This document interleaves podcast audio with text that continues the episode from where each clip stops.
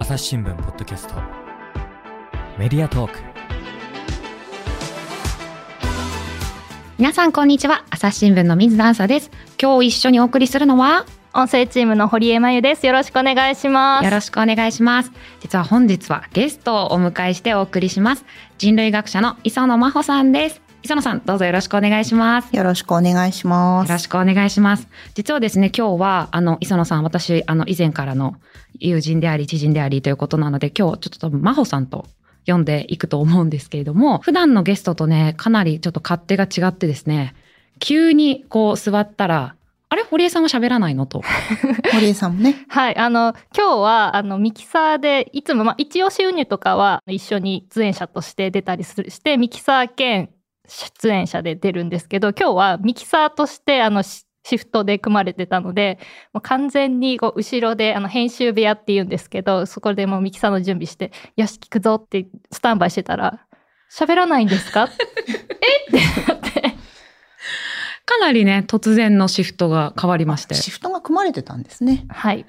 まあでも事前共有されてなかったんで、今日は堀江真由さんもはい。お話しされるということで。はい。はい急遽、あの、リスナー代表みたいな形で。はい。急遽3人でお送りすることになりましたけれども、素晴らしい。はい。あの、磯野さんといえば、コメントプラスのコメンテーターを務めていただいていたりとか、言論サイト理論の連載筆者でもありますし、書評員も務めてくださってます。簡単に私の方からプロフィール紹介させていただきます。人類学者、専門は文化人類学、医療人類学。国際医療福祉大学大学院准教授を経て2020年より独立。新しい学びを探るメディア、フィルターにて人類学のオンライン講座を開講されております。で、主な著書にダイエット幻想、痩せること、愛されること。で、その他他者と生きる、リスク、病、死をめぐる人類学。宮野真紀子さんとの共著に、急に具合が悪くなるなどがございます。で、あの、他にも体や食との社会のつながりを考える体の修例というところでワークショップや読書会などを開催していらっしゃいます。磯野さん、朝ポキ初登場ですけれども。緊張しすぎてですね。どうしてですか？朝3時に起きてしまいました。朝3時に、それは緊張ですか？本当に。本当に、なん、なんてだってもう、1000万ダウンロードですよね。ちょっと待ってください。もうこのね、ポスターも古いんで。なんかね、今私の目の前にポスターが貼ってあるんですけど、3000万ダウンロード突破の3っていうところが明らかになんか A4 の紙かなんかを貼り付けてるんですよ。しかもこの3000万はもう嘘。そうとかももうう、これ、これも過去なんですよねこ。れも過去ですね。よくわからないポスターが貼られております。今6000ぐらい行ってるということで。はい。はい。ということでね。はい。あの、本当に緊張してますか？すごく。ああ、そうですか。へもう変なこと言っちゃいました。あすでにそうはい。すいません、皆さんちょっと初心者なんで今日よろしくお願いします。はい、よろしくお願いします。で、私とあの、磯野真帆さんとの関わりっていうのは、私が、えっと、科学医療部時代に摂食障害を取材した時に、初めて真帆さんにあの、インタビューをお願いして、で、お目にかかってお話ししたら、すごいなんか盛り上がってしまって、で、私はなんか、あ、こんな考え方があるんだっていう人類学のお話をしてくださったので、目が、目から鱗ポロリみたいな感じで、そこからのお付き合いですよね。気づいたらもうね、何年目？い5年前とかですかね。や、もっと前ですね。もっと前でした、あれ？もっと前でしたかね。はい。それくらいかなと思うんですけど、うんこの、まあ、真帆さんはこの、えっ、と、摂食障害で本も出されていて、で、あの、人類学でこの摂食障害をやろうと思ったきっかけって何かあったんですか？これはあの、私がコロナ禍について発信していることとも関わっているんですけど、どうしてもやっぱり新型コロナって、こう病気なので、うん。こう、お医者さんの目線とか、あるいはまあデータを扱扱っている疫学、うんうんまあ、統計ですよね。扱ってる人の目線がすごく強烈に出てきますよね。なんですけど、あの、病気というのは、こう数字とか生物学で捉えるだけではないであろう。うんうん。というところから、あの、実は摂食障害を研究し始めていて、まあ、摂食障害も医学の視点とか、あとは心理学の視点からの発信はすごくあったんですけど、それ以外の視点っていうのがやっぱ少ないなと思って、うん人類学の視点から発信するっていうことをやりましたうね。ん摂食障害についてはね、あの、ダイエット幻想もそうですし、あの、なぜ普通に食べられないのかっていう、あの、ご著書もありますけど、こちらぜひ読んでいただきたいんですけど、やっぱり摂食障害っていうとすごく数字にこだわるじゃないですか。うん体重何キロとか、うんあの、自分に許してるカロリーは何キロカロリーとかっていうふうに、数字数字ってなりがちで、で、私自身もすごい体型コンプレックスがあったので、ダイエットとかしてる時とかは、自分が、あの、1キロでも増えてるとがっかりするみたいな。うん。ね、その日のあの気分が体重計で決まってしまうみたいなのとかは、本当に共感できるところがあって、なので、あの、最初に真帆さんにインタビューした時に、あの、本当忘れないですけど、なんか痩せたいって本当にちっちゃい頃から思ってた？みたいなことを聞かれたんですよね。で、確かに私ちっちゃい頃は、そんなこと気にせず美味しくご飯を食べ、楽しく遊んでたはずなんですよ。だけど急に周りから、お前太ってんなとかって言われたことで、あ、言われたんですね。言われた言われた辛い。同級生の男子とかから言われたことで、急に、あ、私って太っているんだ。そしてそれが恥ずかしいことなんだ。痩せなきゃダメなんだって思ってったっていうね。で、それが、なんかもしかすると、そあの、当たり前と思ってるけど違うことなんじゃないっていうふうになんか新しい視界が開けたのが真帆さんとのインタビューだったんですよ。うんうんうんうん。堀江さんはいつから痩せたいとか思っい思ったの覚えてます？なんか太っちゃダメだとか。私はその大学の時にうん10キロぐらい太ってうんすごい周りから顔が丸くなったねとかすごく言われるよ私も言われるようになってで自分でも鏡を見てあ太ったなって思った時に、はあ、ちょっと痩せなきゃいけないなって思い始めましたね。これ体型のことってすごく面白くて、例えばその顔が丸くなったなとか、太ったねとか、太ってるなって言われるだけってある意味状況の描写でしかないですよね。まあ事実を指摘している？まあ言ってみればうんその、丸くなったからどうしろとまで言われないんですよ。確かに。だけど、うん。太ったなとか顔が丸くなったなって言われることが結果的に良くないことだから痩せなきゃっていう行動に結びつくんですよね。うんうん。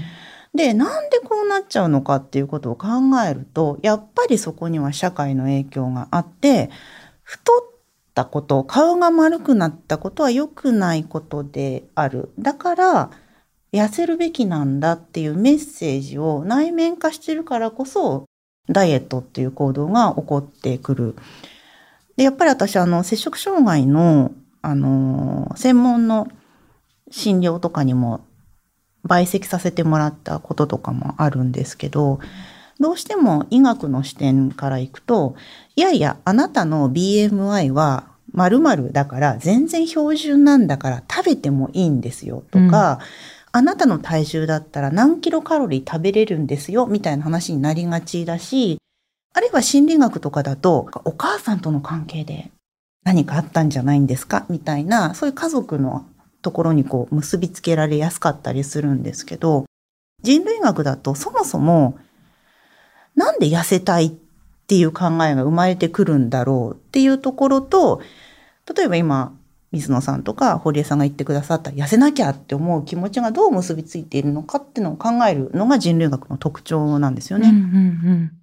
いや、本当ですよね。なんか、多分、痩せなきゃって、あの、太ったね、痩せた方がいいよの、痩せた方がいいよまでは言ってないんですけど、そう思っちゃうっていうのは、例えば、ちょっと細くなったりしたら褒められたりするわけじゃないですか。痩せたね、綺麗になったね、うんうんうんみたいな。っていうことは、あ、太ってちゃダメなんだってことを、多分自分の中にずっとね、内面化してるってことですよね。でやっぱりそれってもう小さい頃から刷り込まれているんですよね。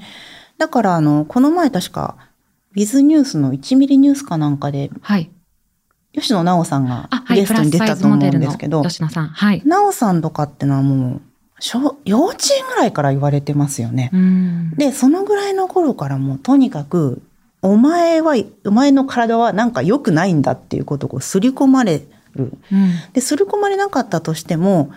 こう周りから大人が何気なく発するメッセージとかそういうことで痩せているってことは素晴らしいことなんだ。で、ある意味それはなんか人格的にも優れてるこのことなんだみたいなところまで落とし込まれていく。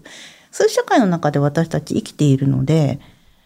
どうしても体重が増えたってことを指摘されると、痩せなきゃいけないっていうところに流れ着き、今はそれがもう中高年男性にまで全員広がった老若男女が死ぬまで気にすることになっているっていうのが今の現状ですよね。うん。なんかこれって自己責任論みたいなのとも多分結びついてる気がして、なんかこの自分の体を痩せ方に自己管理できてることが素晴らしいことだみたいな、そういう刷り込みが結構あるのかなっていう、あの、ヤフコメの反響とか見てても思いますね。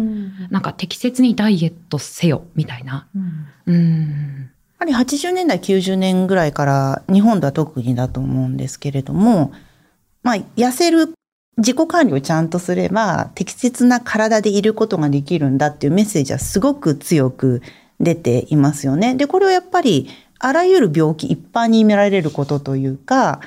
例えばその血圧管理であるとか、まああるいは今日話すコロナのことも、これこれこういうことをしていればいいんだっていうようなまあ発想、特に初期の頃っていうのは、多分例えばタバコを吸ってる人がなりやすいんだみたいな、どうしてもそういう話になりやすいですよね。なんか肥満も言われてましたよね。重症化のリスクをすごく高めるみたいなことはね。うん、言われてましたね。うん実で、まあ実際そのデータとして傾向としては見られたのかもしれないけど、体重が多いとことが本当にその人のなんか怠慢でなったのかどうかわからない部分っていうのが多々あるわけですよね。うん。でもどうしてもそういうことが結びつけられやすい社会ではあるなと思いますね。うんなので結構この摂食障害とか食とか体に関しては、この体の修練というところで一緒にワークショップやったりしているんですけど、私も実はこれ途中から、あの、個人のおし、あの、活動として参加させていただいていて、で、いろんなワークショップやったり読書会やったりしてるんですけど、なんか私この体の修練のワークショップですごい雨漏りの家に例えてたことあったじゃないですか、摂食障害。覚えてらっしゃいます？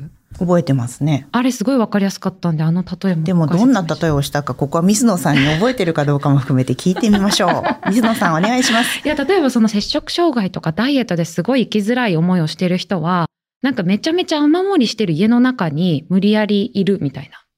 な状況なんじゃないかと。で、あの、出てみる。そこから出てみて、あ、私の環境がひどかったんだって、外にこう家から出てみて気づくっていうのが、あの、当たり前をちょっと外してみるっていうことにつながるんじゃないかって言われたのがすごい、わーっていう、腑に落ちたんですけど。そういうふう、そうなんです。そういう話を。今分かりました、堀江さん。で 一歩引いてみるっていうことですか？あ、そうそう。だから、この痩せなきゃいけないって思わされてる、社会から思わされてるってことに、ちょっと一歩引いて気づいてみるみたいな。で、もちろんそんなすぐに自分の体が太っててもだ大好きとか、ボディポジティブってすぐなれるわけじゃないんですけど、なんか、あ、これ社会からのプレッシャーだったんだって気づくだけで結構楽になることってあるんじゃないかなって思うんですよね。そうですね。やっぱ自分がやりたいと思っていることが本当に自分が内発的に内側から出てくることってあんまりないんじゃないか。だから、特にこの痩せたいっていう思いって、生まれたばっかりの赤ちゃんが痩せたいと思ってるとはちょっと思えないんですよねそ。れはないですよね。1歳とかでもうダイエットしなきゃとかないんじゃないですか。ちょっと怖いですね。そう、もうなんか1歳からダイエットをすごい考えていたら、もしかするとその赤ちゃんなんか本当にちょっと何か病気があるかもしれない。うん生まれつきの。でもそんなことやっぱりなくて、どっかで学んじゃってるんですよね。うんだからこそ、その環境からちょっとこう距離を取ってみるっていう意味で、こう雨漏りしてる家から、家から出るっていう比喩を出したんです。うん、うん、うん。今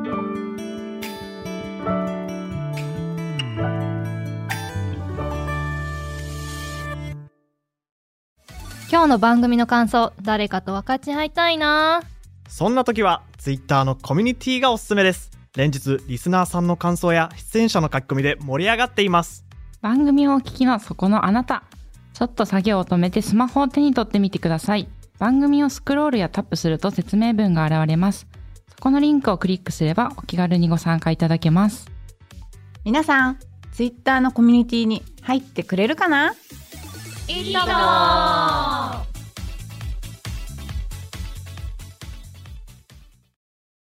ので、このなんか当たり前をちょっとずらすっていうのは、これは結構人類学でそういうふうに考えることが多いんですか？ぱり人類学っていうのは、もともとその当たり前とされている大きな権力とか権威みたいなものを疑う学問なんですけど、うん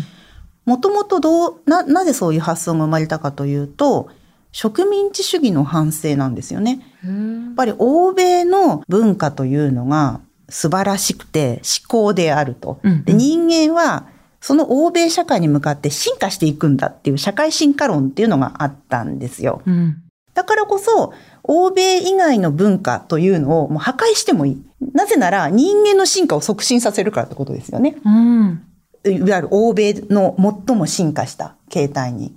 ていう中で本当に数ある、おたくさんの言語であるとか、民族、あの、宗教であるとか、音楽であるっていったものが破壊されていったんですよ。うんで、その反省として、今一番いい素晴らしいって言われているものは、実は違うんじゃないかっていうこう目線を人類学はもう200年ぐらいずっと持ってる学問ですね。うーん。だからちょっと当たり前を外すっていう考え方になるんですね。そうですねなるほど。うんだから今言われている痩せた方がいいよって、それ本当とか、まあ、例えば新型コロナで言うんだったら、不要不急とか、本当？とか、なんかそういったことでちょっとずらして考えてみると、なんかその、これが正しいはずだっていう中からこぼれ落ちてくるものとか、そういったものが見つけられるっていう感じなんですかね。そうですね。人類学はそういう形で、こう、日々の何気ない当たり前を、まあ、人類学の用語で言うと相対化するうん。のが得意な学問ですね。うー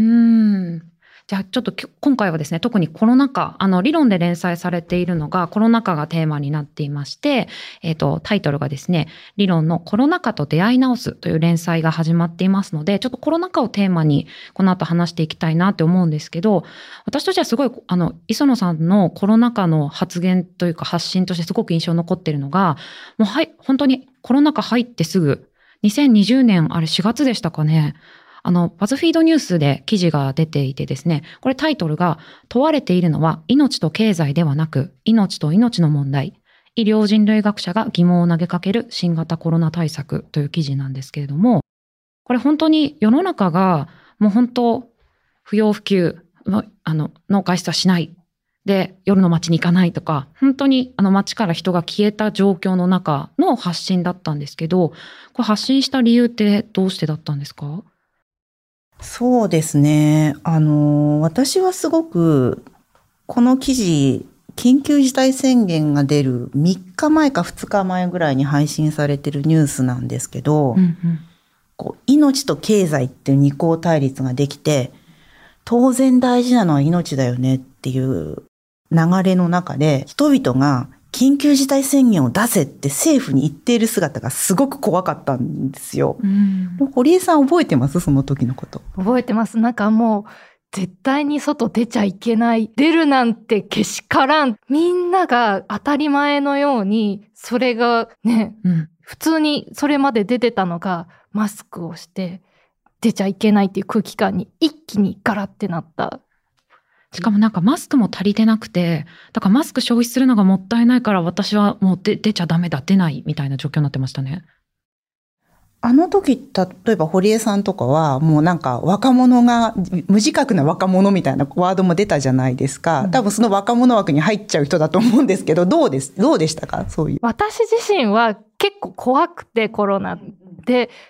割と人よりも出ないようにしてたタイプですね、うんだからなんかその鑑賞会とか、まあ、ちょっと経った後に、まあ、別に行ってもいいよみたいになってからもなるべく行かんその喋らないのにちょっと感染したら怖いから行かないようにしようとか、まあ、それこそあのシフトの職場だったので私がここでなったら1週間シフトに職場に穴を開けてしまうみたいなところもいろいろあって、まあなんか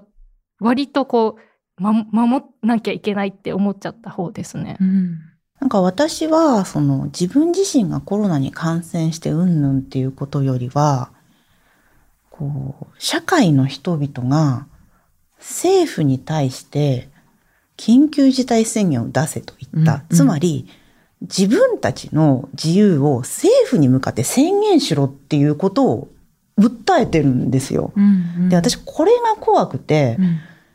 いやいや、あなた、今まで例えばその時安倍政権だったんですけど、安倍政権のことめちゃくちゃ批判していた人たちも、緊急事態宣言出せって言うんですよ。言ってましたね。うん。で、いや、あなたたち、安倍政権めちゃくちゃ批判してたよねと。で、その政権に向かって、自分たちの自由を制限しろっていうことを訴えてる。出さないこと怒ってるわけですよ。うんうん。で、なんでこんなことするんだろうと。うんで、やっぱり見てて思ったのは、そういうこと言ってる人たちって自分たちは管理者の目線に立ってるんですよね。あつまり、私たちはちゃんとやっている清き正しい市民であると。うんだけれども、守らないよからぬ奴らがいるんだから、そいつらを取り締まるために緊急事態宣言出せっていう多分目線なんですよ。うんうんだから自分たちが取り締まりの対象になるとは思ってないんですよね。うんでも緊急事態宣言が出されたら自分たちも取り締まりの対象になるんですよ。うんなのに、それを出せというあの空気感がすごく恐ろしかったし、うんあとやはり不要不急という言葉で、人生の暮らしの中のこれは必要、これは必要じゃないっていうことを上から目線で決めつけていくことを日本人の多分かなり多くの人が良しとした。うん道徳としているっていう状況が、私はそこが一番怖かったんですよね。うんで、やっぱり医療人類学者として、ここ、このタイミングで取材の依頼が来た時に、断ったらずるいなって思ったんですよ。ああ、そうなんですね。うんいや、これって結構、もうこの時点、2020年4月5日の記事なんですけど、この時点だと、もうそりゃコロナの感染者出さないのが、あの、みんな是だと思うじゃないですか。あの、正義っていうか。で、その中で、いや、ちょっと待ってよ、本当にこれいいのっていう異論をこう、あの、記事で出すっていうのは、結構な勇気いることだなって思いますね。そうですね、本当に、この日は、うん記事が出る直前は、寝れ、本当にマジで寝れなかったですね。うんもう批判が来ることが分かってたので、うんその中で、こう出すこと。まあ、プラス私この時点で大学を辞めたばっかりだったので、自分の首を絞めるんじゃないかぐらい思いましたようね。ん大学辞めた直後ね、ハローワーク並んでたって言ってましたもんね。いや私ハローワークにこの後行ってるんですけど、ううんん、そまあそのぐらいこう覚悟がいった記事ではあったんですよね。うんで、あとやっぱりその、命命と経済っていうすごくわかりやすい二項対立も私はすごくおかしいなと思って、うんこの経済って結局命を支えるものまあですよね。そう暮らしですよね。で、うなんかその経済と命を分けられるんだっていうそのシンプルな考え、うんプラス、命と経済って言われたら絶対命を取りますよね、みんな。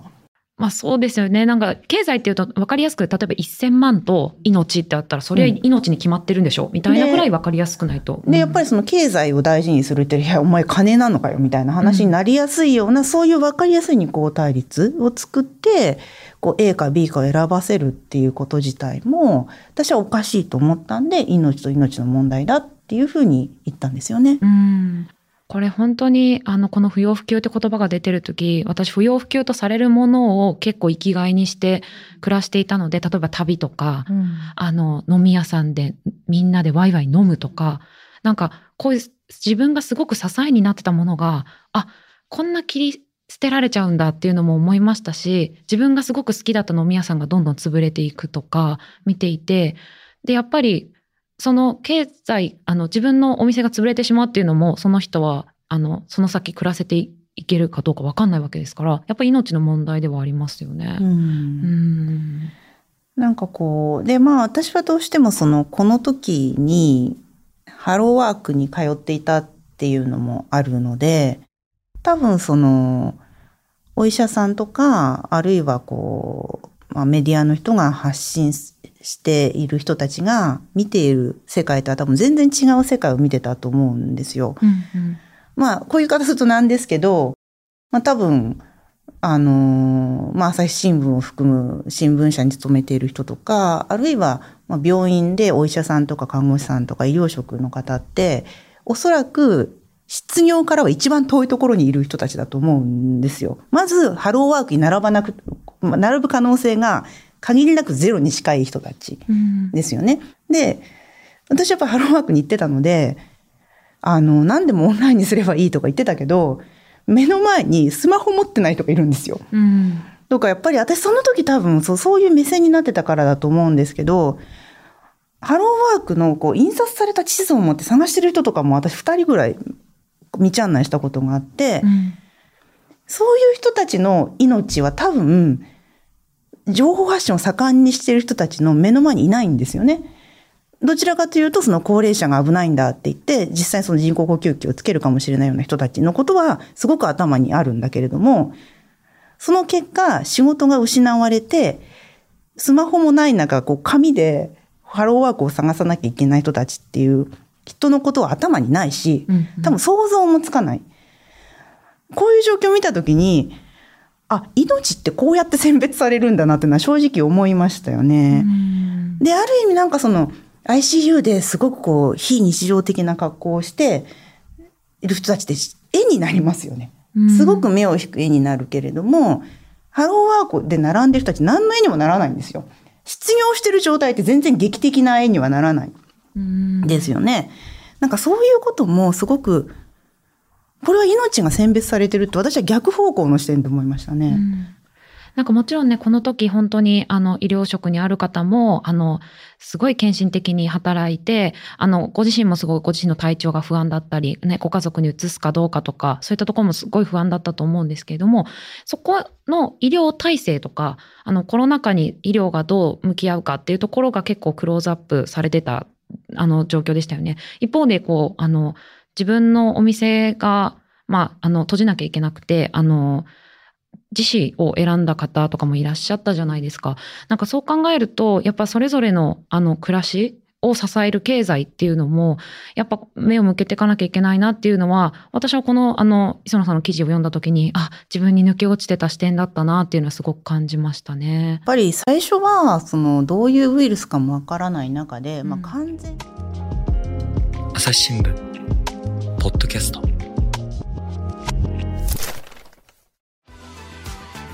話はまだ続きますが続きは次回お送りしますはい。ということで人類学者の磯野真帆さんをお招きしてお話を聞いてきました。あの、真帆さん、何かリスナーさんへお知らせがありましたらぜひお願いいたします。はい、えー私、あの、一般向けにいろいろな人類学の講座をやっていて、えっ、と、今後、あの、聞く力を伸ばすっていうインタビューのやり方の講座をフィルターというメディアでやっていこう。あの、また再開しようかなと思ってまして、あと、先ほどみ水野さんも入ってくださってるんですけど、体の修練というメディアの方では、あの、読書会をやっていきたいと思いますので、そちらの方皆さんホームページ等々見ていただければありがたいなと思います。はい。あの、フィルターはですね、ちょっと難しくて、FILTR でフィルター。というものになってまして、あの、でも、あの、磯野真帆さんのホームページに行くと、あの、全部飛び先が、はい。あと、ツイッターら。からでもあります。はい。X かな？今は。あ、はい X、そう。X になりましたので X 図ですね。はい。X もチェックしていただいてということで、はい。真帆さん、今日はありがとうございまあした。りがとうございました。リスナーの皆様、最後まで聞いてくださってありがとうございました。概要欄のお便りフォームや X のコミュニティから、今回の番組の感想をお寄せいただければ幸いです。朝日新聞ポッドキャスト、朝日新聞の水野朝がお届けしました。それではまたお会いしましょう。